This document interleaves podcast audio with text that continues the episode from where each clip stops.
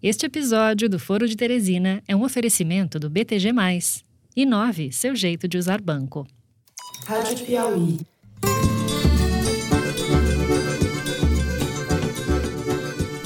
Olá, sejam muito bem-vindos ao Foro de Teresina, podcast de política da revista Piauí. Se ele mentiu à revista Veja e a esta comissão, eu vou requerer a Vossa Excelência, na forma da legislação processual, a prisão do depoente.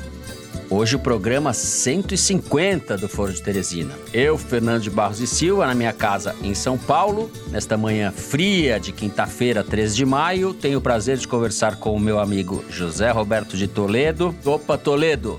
Opa, Fernando, 150 vezes opa. E opa, Thaís. O mundo inteiro desenvolvido caminha para tornar as regras ambientais mais rígidas. E o que se quer provar aqui é transformar a exceção em regra. Thaís Bilenque, diretamente da aridez do Planalto Central, em sua casa em Brasília. Salve, Thaís! Salve, Fernando Toledo! Oi, gente! Por força de algumas decisões e de algum ativismo judicial que se vê hoje muito latente, a gente foi de alguma forma impedido ou, ou minimamente dificultada a, a, atuação da polícia em algumas, em algumas localidades.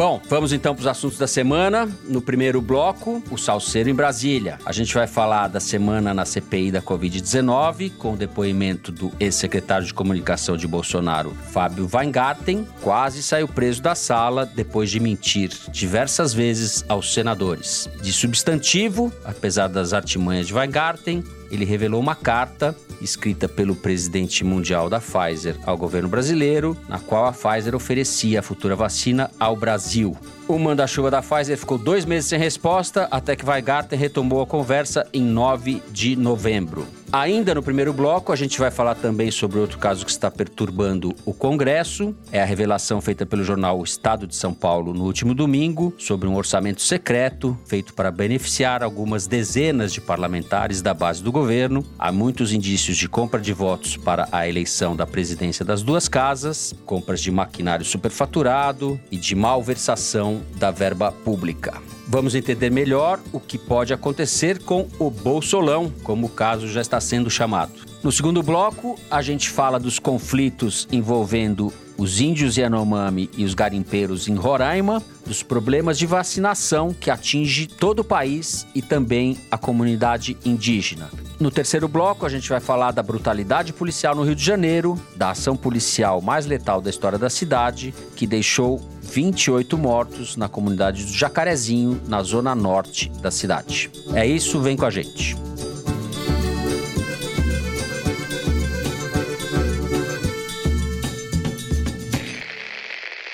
Muito bem. Essa semana prestaram depoimento à CPI da Covid o presidente da Anvisa, Almirante Antônio Barra Torres, que marcou suas diferenças em relação ao presidente na maneira como lidar com a pandemia, e depoimento do ex-secretário de comunicação de Bolsonaro, Fábio Weingarten. Weingarten, que havia concedido uma entrevista à revista Veja, na qual apontava incompetência do Ministério da Saúde na negociação das vacinas. Na CPI, ele deu um jeito de se esquivar das críticas que havia feito ao ministro Pazuello e à condução da compra das vacinas e mentiu também sobre as campanhas e ações que ele mesmo encabeçou quando esteve na Secretaria de Comunicação. O comportamento dele irritou os senadores a ponto de o relator da CPI, Renan Calheiros, entre outros senadores, pedir a prisão do ex-secretário. Isso acabou não ocorrendo porque o presidente Omar Assis pôs panos quentes e disse que não ia agir como carcereiro de ninguém. O senador Flávio Bolsonaro saiu do seu gabinete e foi à CPI para tumultuar a sessão. Chamou Calheiros de vagabundo, o que levou o presidente a suspender a sessão.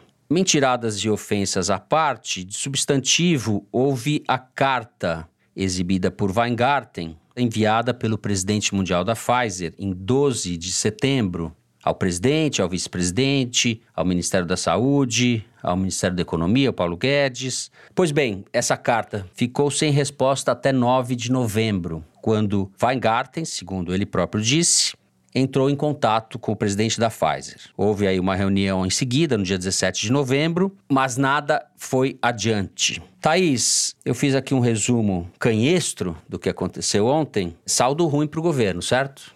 Bom, é, os senadores do G7, né, aqueles sete senadores independentes da oposição, estavam eufóricos à noite no final dessa sessão, comemorando esse resultado por interpretar da mesma forma como você, que a CPI tinha conseguido produzir uma prova contundente da omissão do governo. Enfim, muito mais do que a questão do Weingarten em si, vai sair preso, qual mentira ele contou, etc e tal, o que eles estavam comemorando era justamente o resultado dessa carta. Só falando rapidamente, o Weingarten fez, como você já introduziu, algumas imprecisões, mentiras e contradições. Então, por exemplo, ele disse que os encontros dele com representantes da Pfizer estavam constantes na sua agenda oficial, o que não aconteceu. Ele negou ter tratado de preços da vacina com esses representantes da Pfizer e a Veja, ele disse que sim, negociou. Ele também se enrolou muito ao falar daquela campanha do início da pandemia chamada O Brasil Não Pode Parar, que a SECOM ensaiou botar na rua, disparou de forma extraoficial pelo WhatsApp, pelas redes sociais e depois recuou. E aí o Weingarten se enrolou ao dizer que não tinha conhecimento dela, não era da SECOM, depois era da SECOM, enfim. Que era mentira, né? Mentira porque um dos senadores, inclusive, exibiu uma live que ele havia feito com o Eduardo Bolsonaro, na qual ele falava que mesmo estando com Covid, ele Weingarten, ele estava trabalhando e a campanha Brasil não pode parar estava sendo cuidada por ele diretamente, etc. Exatamente. Isso foi tipo a décima versão que ele contou sobre esse mesmo episódio durante a CPI. Então, todas essas idas e vindas do Weingarten ensejaram a irritação dos senadores e pedidos de prisão em flagrante por mentir, porque existe a previsão de prisão em flagrante por falso testemunho. Eu estava conversando com um senador da comissão na véspera desse depoimento, especulando sobre prisão do Pazuello, né, que a gente estava imaginando que muito mais o Pazuello poderia acabar acabar saindo de lá preso, se falar, enfim. E esse senador estava me falando que, de qualquer forma, seria uma prisão muito mais simbólica, porque essa prisão em flagrante, feita pela Polícia Legislativa, ela tem prazo de validade curto, é um crime afiançável. Então, em geral, a pessoa sai presa, paga uma fiança e é solta depois. Então, ficou muito um debate em torno disso, que eu acho que era para favorecer justamente o que os senadores independentes e de oposição queriam mesmo, de colocar o Weingarten na trincheira. E o Omar Aziz, nesse papel de dizer que não era carcereiro de ninguém e tal, ele fez um jogo de cena ali, começou a primeira metade da sessão, né, da oitiva com o Weingarten, botando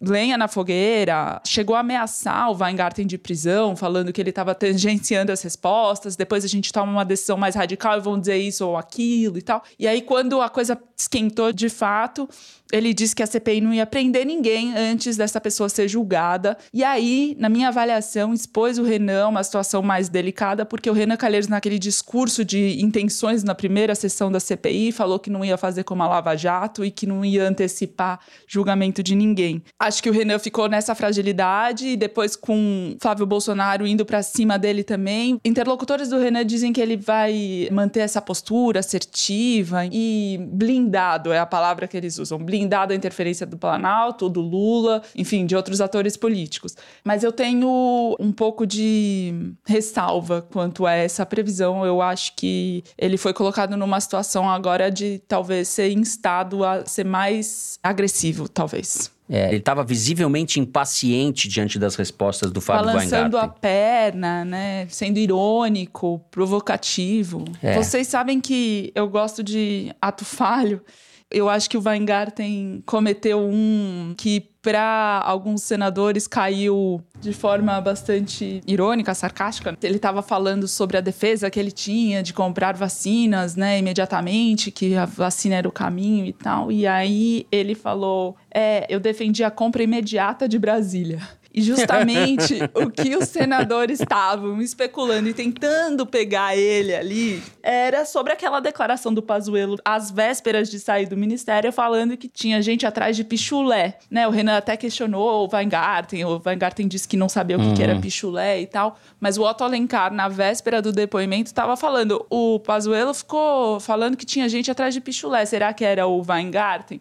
E o Weingarten solta esse ato falho também isso criou zum, zum, zum. Bom, você me deu um belo gancho aqui, porque compra de Brasília. Eu vou passar a palavra para o Zé. Tem tudo a ver com o escândalo que foi revelado pelo Estadão no domingo, Zé, do tal orçamento secreto, feito a partir das emendas do relator do orçamento, com dinheiro destinado ao Ministério do Desenvolvimento Regional, do, do Rogério Marinho. Zé, você que é um expert nesses assuntos cabeludos, explica para o nosso ouvinte e para o seu amigo apresentador do que se trata e até onde você acha que isso pode chegar. Fernando, antes de chegar no tratoraço, eu vou falar da CPI, tá? Porque a CPI atropelou o tratoraço, mas eu já explico como. Na CPI, o jogo do Bolsonaro claramente é perder de pouco no levantamento da Arquimedes está 7 a 3, que é o placar clássico do Bolsonaro já nos últimos meses. Né? Tem só 30% de apoio nas redes e 70% das manifestações de qualquer assunto que trata dele, em geral, são contrárias. Uhum. Na CPI não é exceção. Um governo estava sendo massacrado na sessão de quarta-feira, também nas redes, e daí o Flávio Bolsonaro fez o que os bolsonaristas e a família faz quando isso acontece. Foi lá e melou o jogo, né? Tiveram que encerrar ou suspender a partida e retomar mais tarde. Mas falar um pouquinho sobre o Weingarten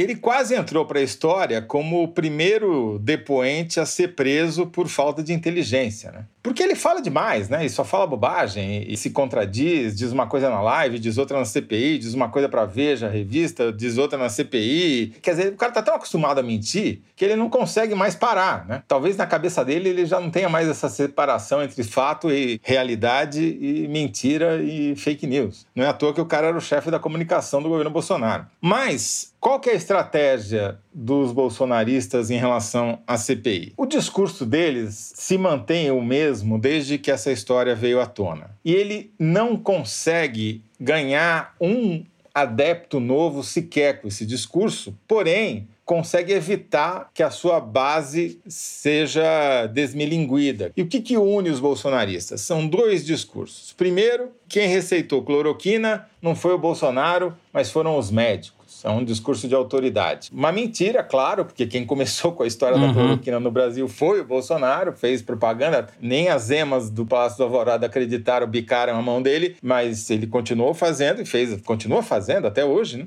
Os médicos vieram a reboque do Bolsonaro e não o contrário. Agora, a segunda parte do discurso bolsonarista é dizer que em janeiro não tinha vacina nem nos Estados Unidos, porque que haveria de ter aqui. O que também é mentira. Se você pega o histórico de vacinação do Brasil, dos Estados Unidos e da Europa, você vê que em janeiro já tinha vacinação sim nos Estados Unidos, e quando começa a vacinação no Brasil, a diferença já é brutal em relação à Europa e os Estados Unidos. Ou seja, quando o governo brasileiro responde à Pfizer, já tinha 167 mil mortos no Brasil, segundo o Ministério da Saúde. Ou seja, precisaram morrer 167 mil pessoas para o governo se mexer, fazer algo que ele devia estar fazendo proativamente em agosto, quando governo, os governos dos países espertos fizeram o que tinham que fazer. Sabiam que você tinha que prover isso com antecedência para ganhar lugar na fila. O Brasil perdeu dezenas de lugares na fila com o seu atraso. Bom, resumo da CPI. Ela não está acrescentando nenhuma novidade. O que a CPI faz é organizar a narrativa, é criar uma lógica para contar essa história para mais gente. E nisso eu acho que ela está sendo bem sucedida. Opa, por falar em organizar a narrativa, Carlos Murilo, gerente-geral da Pfizer para a América Latina, colaborou muito no depoimento que deu à CPI nessa quinta-feira, quando a gente já tinha terminado de gravar o foro. Além de confirmar a carta endereçada ao governo em setembro, ele elencou seis ofertas que a Pfizer fez ao Brasil para vender a vacina. Três dessas ofertas datam de agosto do ano passado e previam a entrega de 1 milhão e 500 mil doses ainda em 2020. Em fevereiro deste ano, na sexta tentativa, a Pfizer ofereceu 100 milhões de doses ao Brasil. O acordo só foi firmado em 19 de março e até agora o país só recebeu 1 milhão e 600 mil doses. Ou seja, a cronologia feita por Carlos Murilo amplia, de forma bem documentada, a omissão criminosa das autoridades brasileiras em relação à vacina.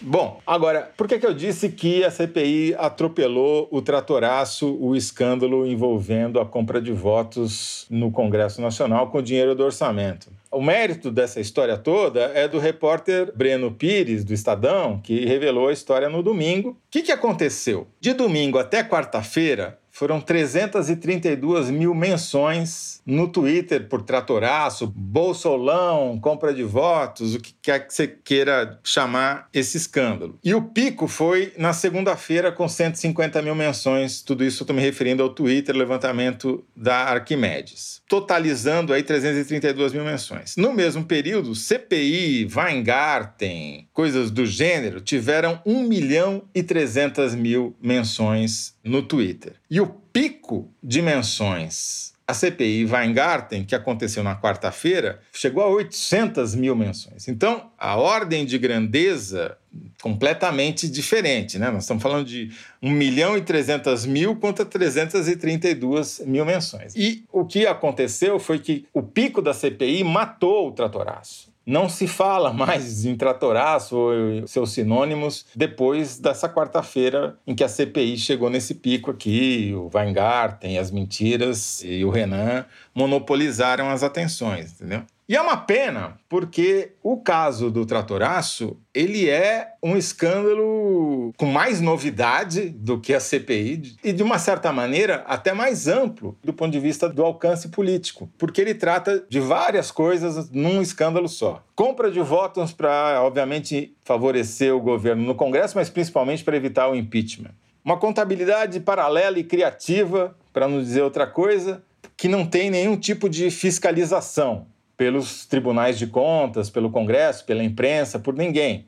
Uma distorção das prioridades, porque o deputado que recebe o direito excepcional de alocar recursos no orçamento de um órgão público, tipo o DENOX, Departamento de Obras Contra Secas, ou a Codevasp, que é a Companhia de Desenvolvimento do Vale de São Francisco, ele escolhe quem vai receber o dinheiro, como vai receber, para quê. Quer dizer, isso além das emendas parlamentares que ele já tem direito. É a parte, né? E a desmoralização do Paulo Guedes e do discurso fiscalista, porque tudo isso acontece Perfeito. sob as asas do Rogério Marinho, ministro rival do Paulo Guedes, e que faz a distribuição das benesses, entendeu? Vou tentar explicar rapidamente como é que funciona o esquema. Eles pegaram uma parte do orçamento de órgãos como esses que eu citei, Denox e Codevasf, e mandaram uma informação informal para alguns deputados e senadores, a gente ainda não sabe quantos, dizendo: olha, você tem direito a X milhões de reais ali. E os deputados e senadores mandam ofícios por escrito para os executores de despesa, ou seja, para quem gasta dentro desses órgãos, dizendo: olha, conforme combinado, eu tenho direito a não sei quantos milhões. Eu queria que esses milhões fossem usados para comprar trator no município tal, da loja tal. Então, é dinheiro que já está no orçamento, mas que quem executa não é o chefe do órgão, não é o ministro, uhum. é o deputado. Criaram uma prova física de que o deputado está fazendo isso, ou deputado ou senador, né? Ou seja, estão amarrados no abraço de afogados, porque se alguém cometeu o crime comprando, o outro cometeu o crime vendendo. Então, se for considerado crime, é uma prova de crime contra os parlamentares e contra o executivo.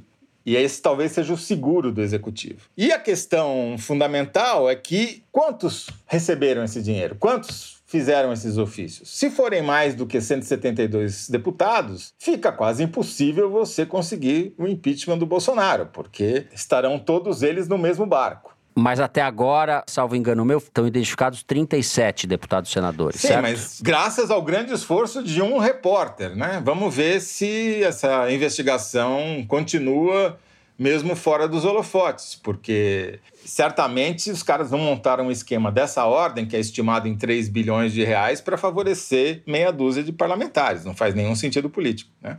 Então a grande pergunta é: quantos se beneficiaram? Thaís, os seus vizinhos aí de Brasília estão preocupados? Eles não estão preocupados, eles estão aí com ciúmes e com inveja, porque os casos que saíram tinham volumes de dinheiro muito maiores. Na verdade, o que aconteceu foi isso. Quem não recebeu nada ficou indignado porque não recebeu, e quem recebeu alguma coisa que depois se mostrou muito pouca ficou indignado porque recebeu menos do que os outros. Uma dessas pessoas é o senador Roberto Rocha, do PSDB do Maranhão, que tinha pedido para criar uma CPI, até apresentou um requerimento de instalação da CPI e dias depois mandou mandou uma nota dizendo o seguinte: querem chamar esse escândalo de Bolsolão? Não, quem indicou os recursos foram os senadores e os deputados, inclusive eu. E o Bolsonaro não tem nada a ver com isso, quem indica são os parlamentares. Mas essa resposta dele, na verdade, é uma furada. O que, que aconteceu? Eu conversei com Gil Castelo Branco, que é especialista em orçamento público, justamente para entender da onde sai esse dinheiro todo. Quando o Bolsonaro assumiu o governo em 2019, no primeiro orçamento elaborado por ele,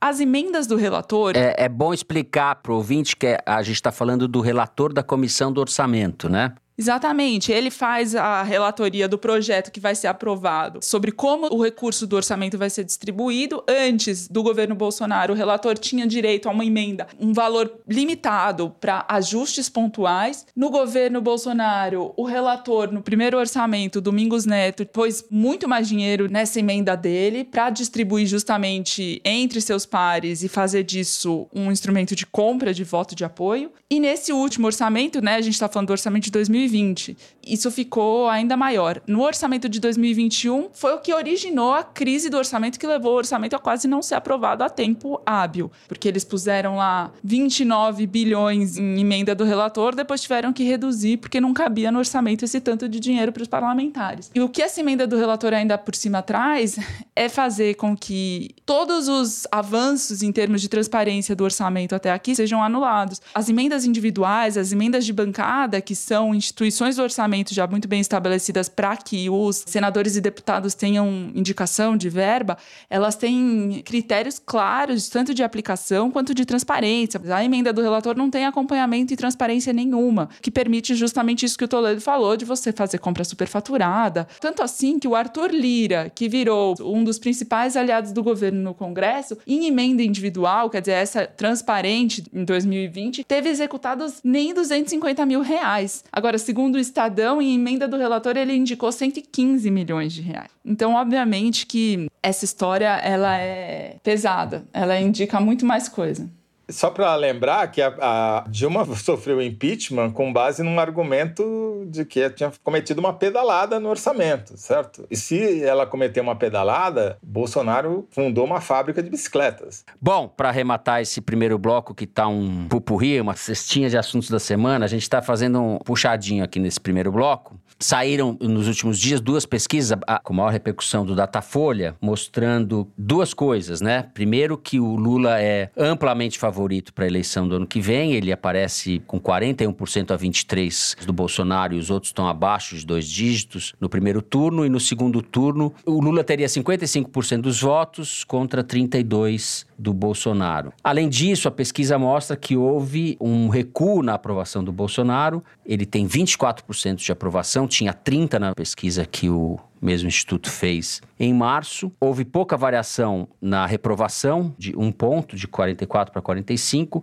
Estou falando dessas pesquisas porque é o pano de fundo que vai, de certa forma, orientar o jogo político daqui para frente, né, Zé? Essa pesquisa da Datafolha, se a gente colocá-la no contexto das outras pesquisas que vêm saindo regularmente, a gente já tinha visto essa queda, né? Já tinha detectado, já tinha comentado aqui várias vezes que o Bolsonaro está no pior momento do seu governo, bateu o recorde de meados do ano passado e agora ele está vivendo o seu inferno astral. A novidade nessa pesquisa pesquisa é que ela dá, no primeiro turno, uma vantagem que nenhum outro instituto dá para o Lula em relação ao Bolsonaro. É uma pesquisa presencial, diferentemente das outras que são feitas pelo telefone. Talvez isso explique um pouco essa diferença, embora eu ache que haja tanta campanha há tantos anos do Bolsonaro contra o Datafolha que talvez haja uma recusa maior de eleitores bolsonaristas em responder uma pesquisa do Instituto. Mas tudo isso é especulação. A única coisa que realmente interessa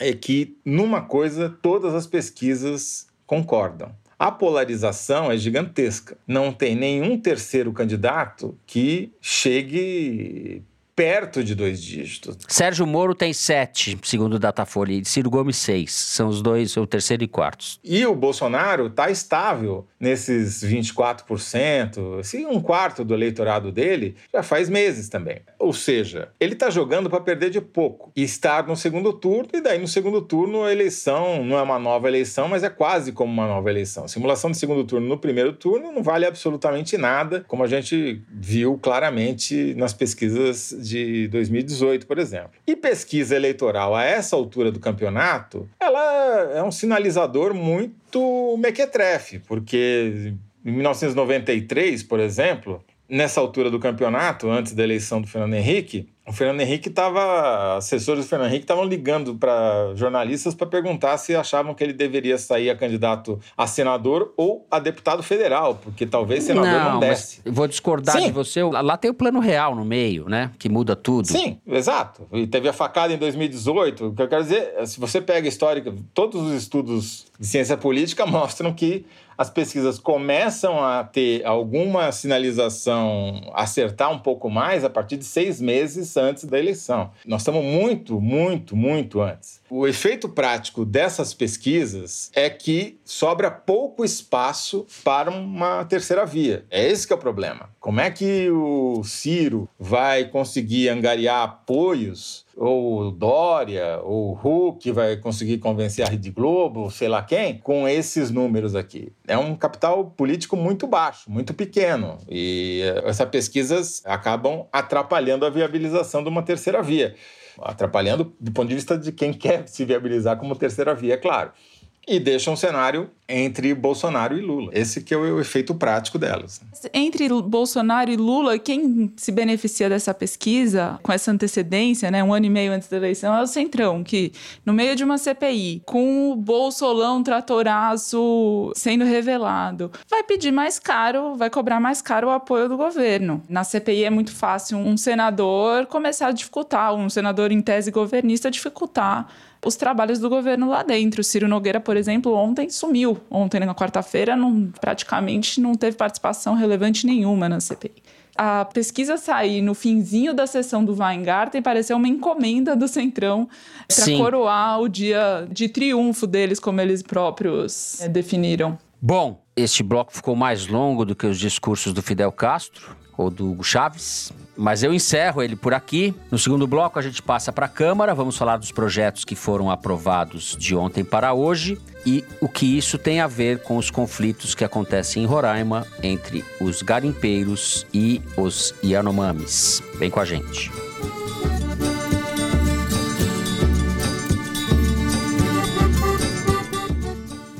O BTG é um banco para quem é exigente, igual a você, que busca sempre o melhor e valoriza uma experiência completa, com solidez e praticidade. Isso você só encontra no BTG. Conta inteligente, cartão personalizável, os melhores investimentos e opções de crédito. Tudo com a solidez do BTG Pactual, o maior banco de investimentos da América Latina. BTG. Inove seu jeito de usar banco. Baixe o app.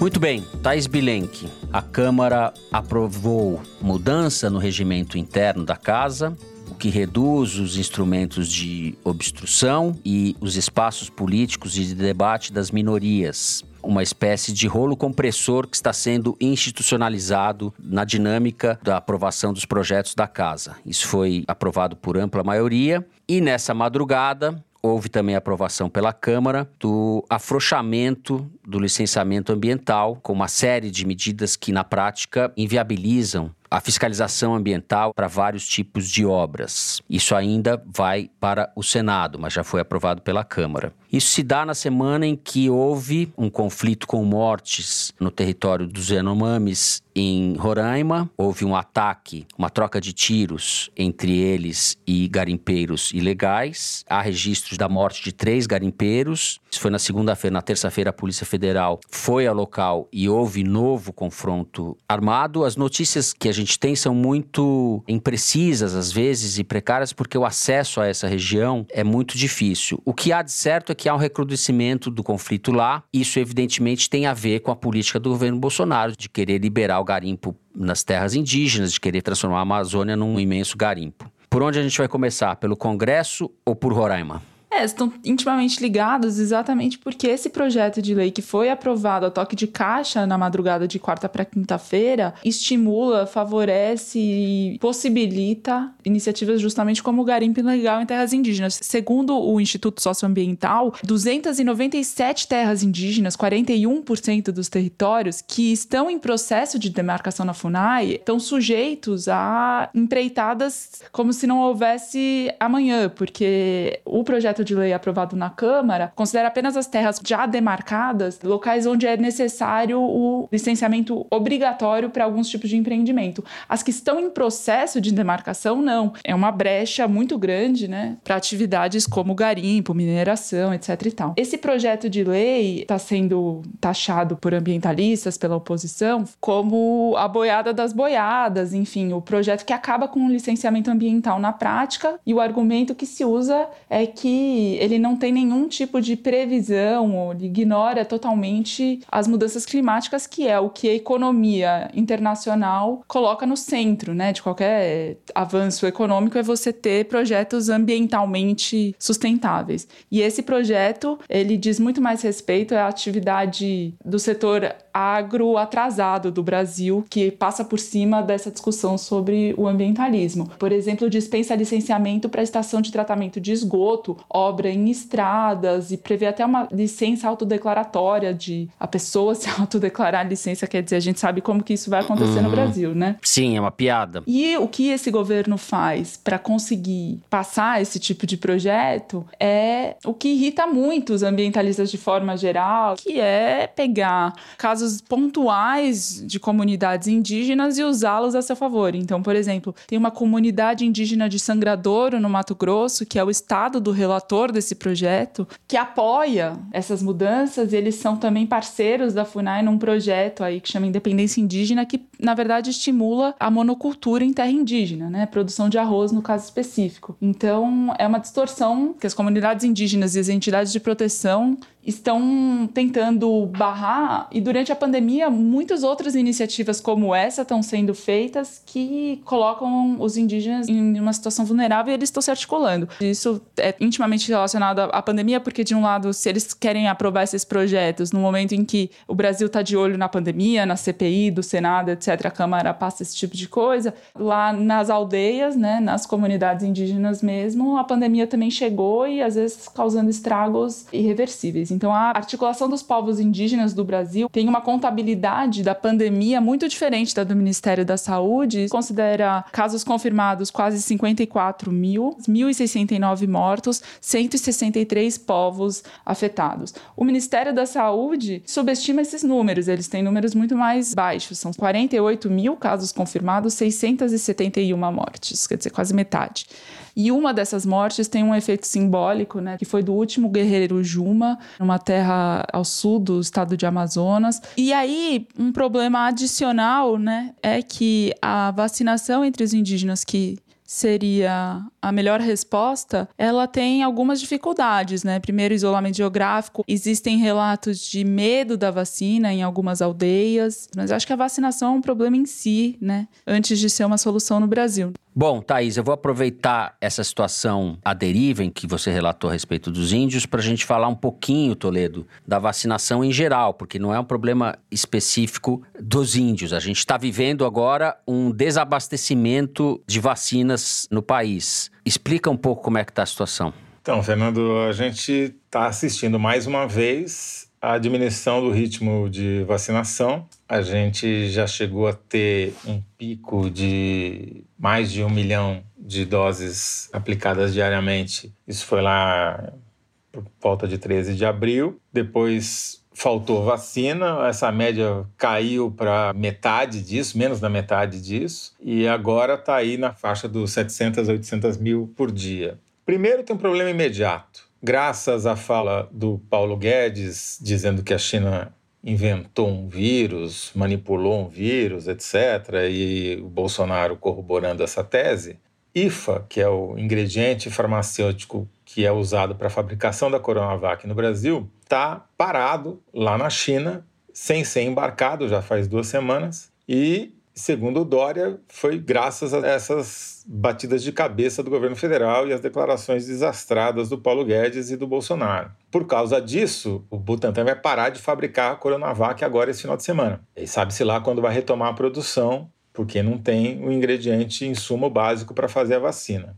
Ou seja, o ritmo de vacinação vai cair ainda mais. Só que aí tem um outro problema que o governo nem sequer se deu conta, ou se se deu conta está escondendo, que é o seguinte: tem um painel que foi recentemente criado pelo Laboratório de Estatística e Ciências de Dados da Universidade Federal de Alagoas, projetando a demanda por segundas doses de vacina com base em quem já tomou a primeira dose, porque tem um prazo para você ser vacinado. Então, o tempo mínimo para que você tome a segunda dose da Coronavac, por exemplo, é 14 dias. E o tempo máximo ideal é 28 dias. Mais do que isso, esperar mais do que 28 dias, já começa a talvez interferir na eficácia da vacina. No caso da AstraZeneca, são 56 dias no mínimo entre uma primeira e a segunda dose e 84 no máximo. A partir daí já está sendo considerado abandono. Pois bem, que está acontecendo? A demanda acumulada por gente que precisa tomar a segunda dose já está chegando a 16 milhões de doses por dia. E nós estamos vacinando menos de um milhão. Então, a gente está criando um buraco entre as pessoas que já foram tomar a primeira dose, precisam tomar a segunda e a quantidade de doses disponível.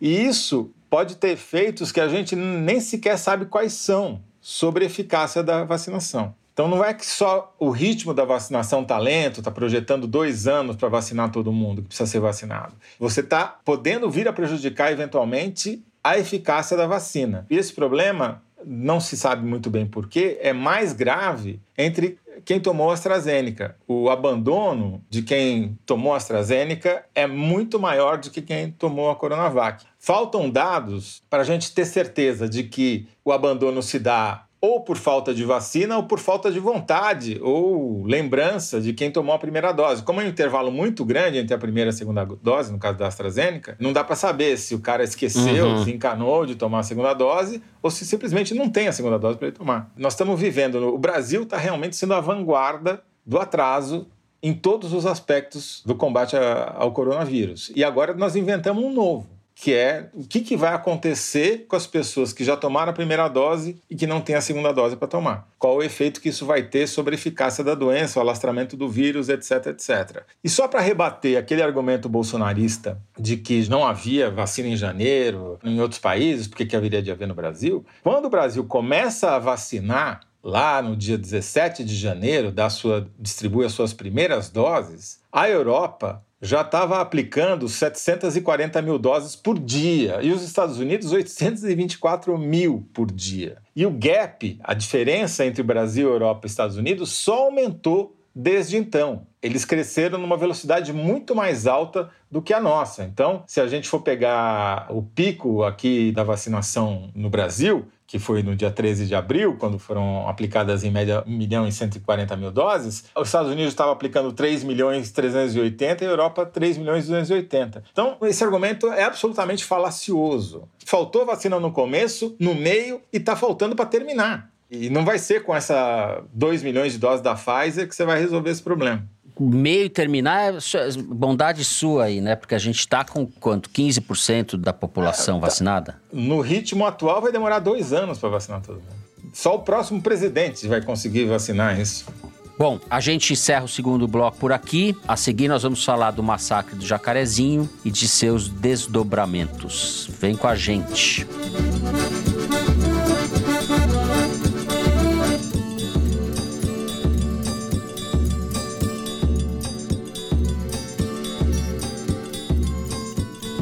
Muito bem, o massacre do Jacarezinho. Ele aconteceu na quinta-feira, dia 6, na quinta-feira da semana passada, justamente enquanto nós estávamos gravando o programa e acabou não entrando no nosso programa da semana passada. É, a gente considera que ele é suficientemente grave para que seja tratado no programa por algumas razões. Não só por ter sido o massacre mais letal, como se diz na história do Rio de Janeiro, houve 27 assassinatos de pessoas moradores do Jacarezinho e de um policial. Foram 28 pessoas mortas, não só pelo tamanho do massacre, pela maneira como ele se deu, há indícios de monte de que houve execução de pessoas dentro de residências, enfim, maus tratos. A operação foi toda ela bárbara. Não apenas isso, mas também a declaração das autoridades, a começar pela declaração do delegado Rodrigo Oliveira, subsecretário de Planejamento e Integração Operacional da Polícia Civil do Rio, que criticou no dia da operação, na coletiva que a polícia deu, o ativismo judicial do STF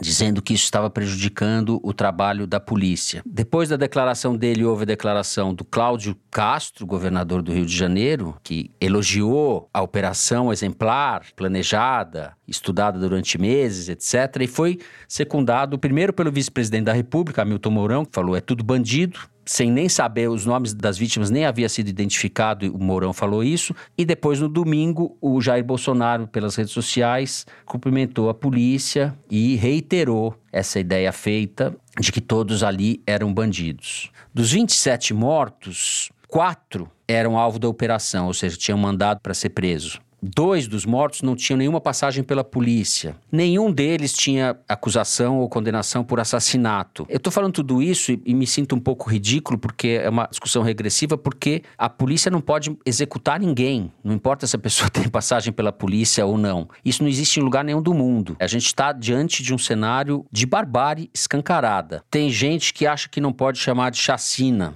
que isso seria ofensivo em relação à polícia. Eu ouvi isso de um colunista do UOL. Zé, o site da Piauí publicou alguns artigos sobre essa operação. Por onde que a gente vai começar? A gente vai começar falando sobre a letalidade da Polícia Civil do Rio de Janeiro, que é atípica até para a violenta polícia brasileira. Segundo os pesquisadores que assinam o artigo no site da Piauí, o Renato Sérgio Lima e a Samira Bueno, do Fórum Brasileiro de Segurança Pública, é mais do que o dobro a letalidade da Polícia Civil fluminense em comparação à média das polícias civis dos outros estados. E esse dado é um dado aproximado que a Universidade Federal Fluminense teve que produzir porque a polícia do Rio, o governo Fluminense não divulga os dados sobre letalidade da sua polícia. É um dos poucos governos estaduais que faz isso. Quer dizer, é tudo absolutamente errado quando se refere à polícia e Rio de Janeiro. É um binômio que não funciona. No Rio, não há ativismo judicial que se compare ao ativismo milicial, que é o que parece ter se transformado a polícia. Tem um aspecto curiosíssimo das operações policiais da Polícia Civil do Rio, é que apenas 6% dessas operações ocorreram em área dominada pela milícia. Ao passo que todas as demais, metade foram ou em áreas do tráfico e a outra metade nas áreas que estão justamente sob disputa entre tráfico e milícia. Me pergunto o motivo, né? Vamos falar um pouquinho sobre essa operação no Jacarezinho, comunidade do Jacarezinho. É uma comunidade que é controlada territorialmente pelo Comando Vermelho e a desculpa para fazer essa operação, a versão sobre a razão da operação mudou ao longo do tempo. A primeira versão da polícia é de que eles estavam invadindo a comunidade para combater atos contra crianças e adolescentes, porque a delegacia que comandou a operação é uma delegacia especializada nesse assunto. Depois mudou, dizendo que era para cumprir 21 mandatos de prisão. O fato é, eles chegaram lá muito cedo, começaram a invasão, a ocupação, e, infelizmente, logo nos primeiros minutos, na primeira hora de operação, um policial civil foi assassinado. E, a partir daí, as mortes dos moradores se multiplicaram. Se foi vingança pela morte do colega, não dá para a gente afirmar. Mas a quantidade de mortos, a quantidade de policiais, porque foram chamados mais policiais depois da morte do policial civil, e o jeito como essas histórias, que ainda estão sendo apuradas, a gente está com um repórter lá para contar direito essa história, mostram é que houve perseguição e morte de gente com tiro pelas costas, gente que estava postando coisas na mídia social pedindo ajuda desesperada e acabou morto, depois apareceu o corpo. Enfim, situações que sugerem execução, perseguição e execução. Uhum. Se não bastasse tudo isso, quem vai investigar essa mortandade, essa chacina, é a própria Polícia Civil. E os responsáveis pela investigação já têm um veredito antes de fazer a investigação, de que era tudo bandido. Quem morreu merece ter morrido. E esse episódio, ele não é único, ele é mais um, é o maior, é o mais trágico, mas, incrivelmente, ele já saiu da pauta. Nós estamos aqui anacronicamente falando de algo que já não é mais assunto nas mídias sociais, por exemplo. O levantamento do Arquimedes que eu encomendei sobre esse negócio mostra, é incrível, na verdade, e é triste. No começo, no dia, chamou muito atenção, houve muitos comentários. Os militantes dos movimentos sociais foram protagonistas, denunciando as mortes, denunciando o que estava acontecendo lá. A grande maioria das manifestações foi em solidariedade aos moradores do Jacarezinho. No dia seguinte, já diminuiu muito o volume e a coisa já começou a ficar mais equilibrada e esse discurso que você citou aí das autoridades dizendo que era tudo bandido e merecia morrer começou a tomar conta. No final de uma semana, pouquíssima gente falava do problema real e só os bolsonaristas continuavam falando do assunto porque é um assunto que lhes interessa. Porque é o assunto da vingança, é o assunto de fazer justiça com as próprias mãos, de que todo mundo que mora em comunidade é bandido. É esse o caldo uhum. que sobra dessa tragédia, é uma tragédia que não acaba e que a gente está tão imerso nela que a gente aparentemente fica indignado por meia hora e depois esquece porque é doloroso demais ficar falando no assunto. Eu conversei com um policial militar, né? A operação era da Polícia Civil, mas eu queria saber a opinião dele. Enfim, conhece muito bem essas situações. Ele falou: é, não dá para chamar de chacina, de jeito nenhum. Foi claramente vingança, porque a primeira morte foi a do policial. Na opinião dele, a única forma que se tem de coibir abuso policial em operação como esse é você registrar essas operações com um vídeo. Tem uma lei aprovada pela Assembleia do Rio que obriga mesmo os policiais a irem com câmeras acopladas nos uniformes, mas essa lei nunca pegou e aí em resposta à operação no Jacarezinho, a Alerj aprovou um outro projeto. Mas só o fato de já aprovar uma lei já aprovada mostra que não é para valer, né? Porque se fosse para valer, a lei já estaria valendo. E o que acontece, né, segundo esse policial, é que como em geral não há registro das operações, a palavra do policial é a que vale.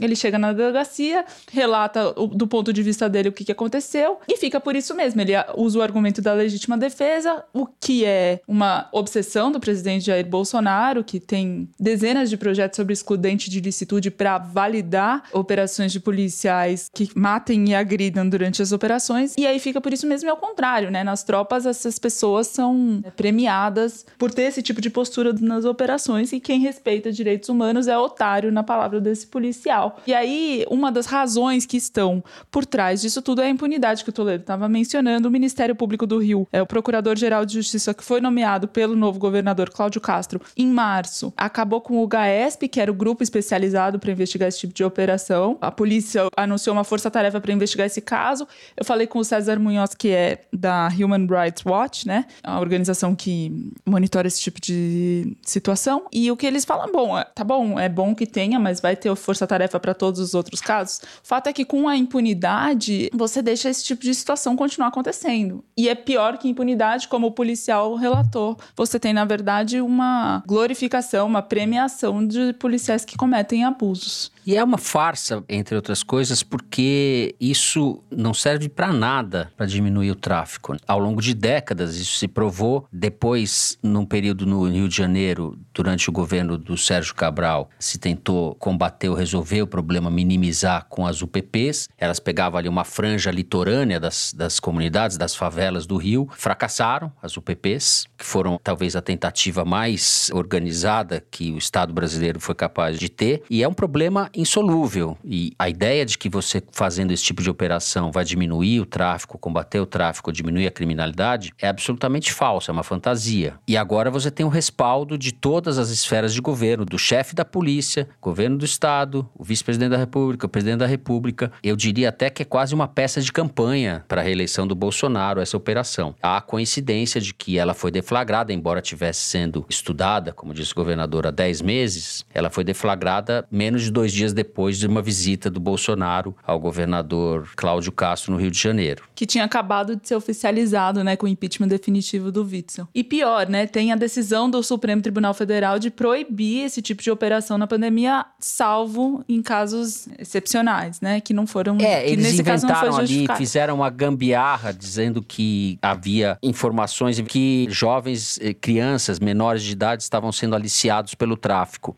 A gente sabe que desde que Cabral chegou no Brasil, os menores estão sendo aliciados E pelo a gente tráfico. sabe que menores de idade foram mortos nessa operação também. O problema é que não tem intervenção que resolva. Não adianta a intervenção militar no Rio de Janeiro, que ninguém mais fala nem lembra, Uhum. foi um desastre.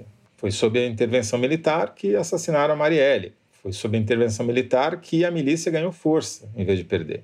E a ineficácia desse tipo de operação é tão flagrante que os repórteres que foram ao Jacarezinho 24, 48 horas depois da chacina encontraram os mesmos traficantes nos mesmos lugares com os mesmos fuzis. Para o morador é uma tragédia e o E trauma não de ter sua nada. casa invadida, gente sendo Exato. morta dentro do quarto da sua filha, né? E não melhorou nada a vida dele, ao contrário, piorou. Então, é, realmente é de se perguntar a quem serve isso. Bom, nós estamos com o tempo estourado, segundo a direção me informa. Vamos encerrar o terceiro bloco do programa por aqui. E hoje sim. Vamos para o Kinder Ovo, onde este apresentador está arrasando, não é isso? Ainda tem programa- Kinder Ovo Hã? nesse programa, gente? É, você faz favor aí de se recuperar, ainda dá tempo. Estamos em maio, Thaís Bilen. Achei que já tínhamos passado para a próxima fase. Vamos, bora, Vamos solta. lá. Solta aí, Mari. Presidente Bolsonaro tem a personalidade dele, tem o estilo dele, tem a forma dele de se comunicar, se expressar.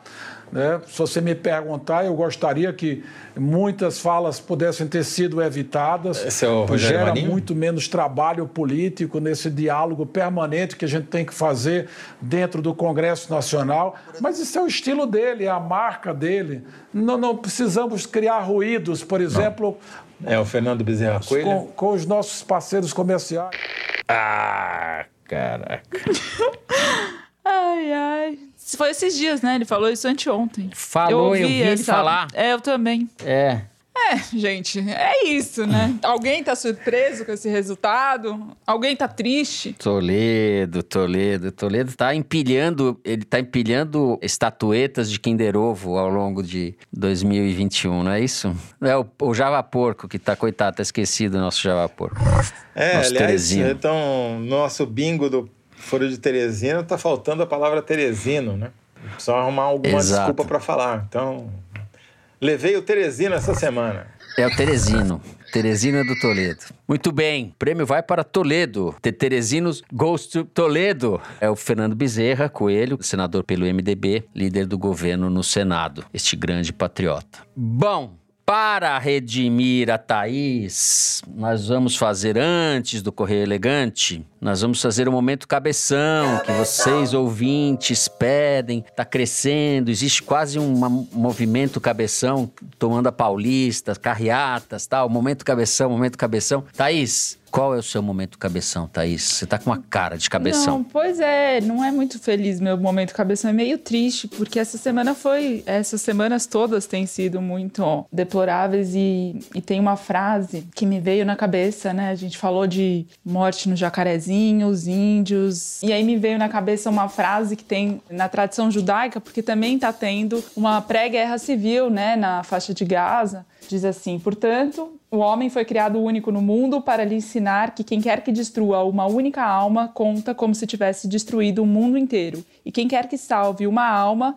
conta como se tivesse salvado o mundo inteiro. A interpretação, né, a contextualização dessa frase está inserida num livro escrito pelo Amos Oz com a filha dele, a Fânia, chama Os Judeus e as Palavras. É, eu me lembrei dessa frase ao longo dessa semana, então resolvi trazer aqui. Bom, minha primeira indicação é um livro que está sendo lançado hoje, quinta-feira. É o primeiro lançamento da editora Fósforo, que é uma nova editora, que é um livro de um colega, amigo meu, colega nosso, Marcelo Leite, que é um dos maiores jornalistas especializados em ciência e meio ambiente do Brasil. Ele está lançando um livro que chama Psiconautas o subtítulo é autoexplicativo Viagens com a Ciência Psicodélica Brasileira. Ele está discutindo justamente, é um livro com muita reportagem e também com relatos da experiência pessoal dele sobre o uso de psicodélicos, a redescoberta de psicodélicos pela ciência, pela medicina, os vários usos que está fazendo disso. Além disso, estou lendo um livro do Paulo Henriques Brito, que é poeta brasileiro, tradutor brasileiro e contista também. Talvez ele seja menos conhecido como contista do que como poeta. O livro chama O Castiçal Florentino. esse título, Castral Florentino, título é o título de um dos contos, que dá o nome ao livro, e que foi publicado coincidentemente pela Piauí anos atrás. É realmente é coisa fina. E por fim, comecei a ler também da editora Todavia, do Irineu Franco Perpétuo, que é tradutor do russo e grande entendedor da literatura russa, um livro que chama Como Ler os Russos, que é bem legal, cheio de citações e de, de dicas interessantes, com uma bibliografia bem legal no fim. Então é isso. Como ler os russos, tem que mandar lá pra Anvisa. Bom, Encerrado o momento cabeção, a gente chega ao Correio Elegante. Eu vou começar aqui com o um recado do Carlos Eduardo Casarim, que faz mestrado em Ciência da Energia na Holanda. Ele escreve pra gente o seguinte: Abri mão de muita coisa para poder estar aqui estudando como melhorar o mundo para as próximas gerações. Numa vida pandêmica meio solitária, vocês não têm noção da companhia que me fazem, das risadas que arrancam e das memórias que resgatam. Mesmo sem conhecê-los, me sinto íntimo e acolhido quando os escuto. Me emocionei junto com o Toledo quando ele leu a cartinha de um senhor simpático que estava perdendo a visão. Vibrei com a história da épica batalha entre o Fernando e o Supla. Épica batalha que eu venci de. Foi por nocaute, não foi por pontos, não. E comemorei como se fosse gol a frase da Thaís quando contava sobre a entrevista com o Inominável em Brasília. Homem assim não me põe medo, não. É isso aí, a Thaís é assim mesmo. Obrigado por serem um sopro de lucidez o nosso sofrido Brasa. Um salve também para a Mari Faria, que manteve o mesmo nível de voz de veludo a lá Luiz de Maza, e a toda a equipe que faz acontecer. Peço carinhosamente que mandem um beijo para meus irmãos Pepe e Carol. E um beijo especial a Thaís Souza, meu amor e minha companheira de trincheira no começo da pandemia. Espero estar em breve fazendo ela rir ao me ver dançar a musiquinha de abertura do foro. Ah, que carta bonitinha do Carlos Eduardo Casarim. Super querido. É, e ainda lembrou a frase da Thaís: Homem assim não me põe medo, não. Ela tava falando do Bolsonaro. Eu vou pôr esse epígrafe no meu túmulo. É. é a minha vai ser Eu morria de medo da Thaís. Até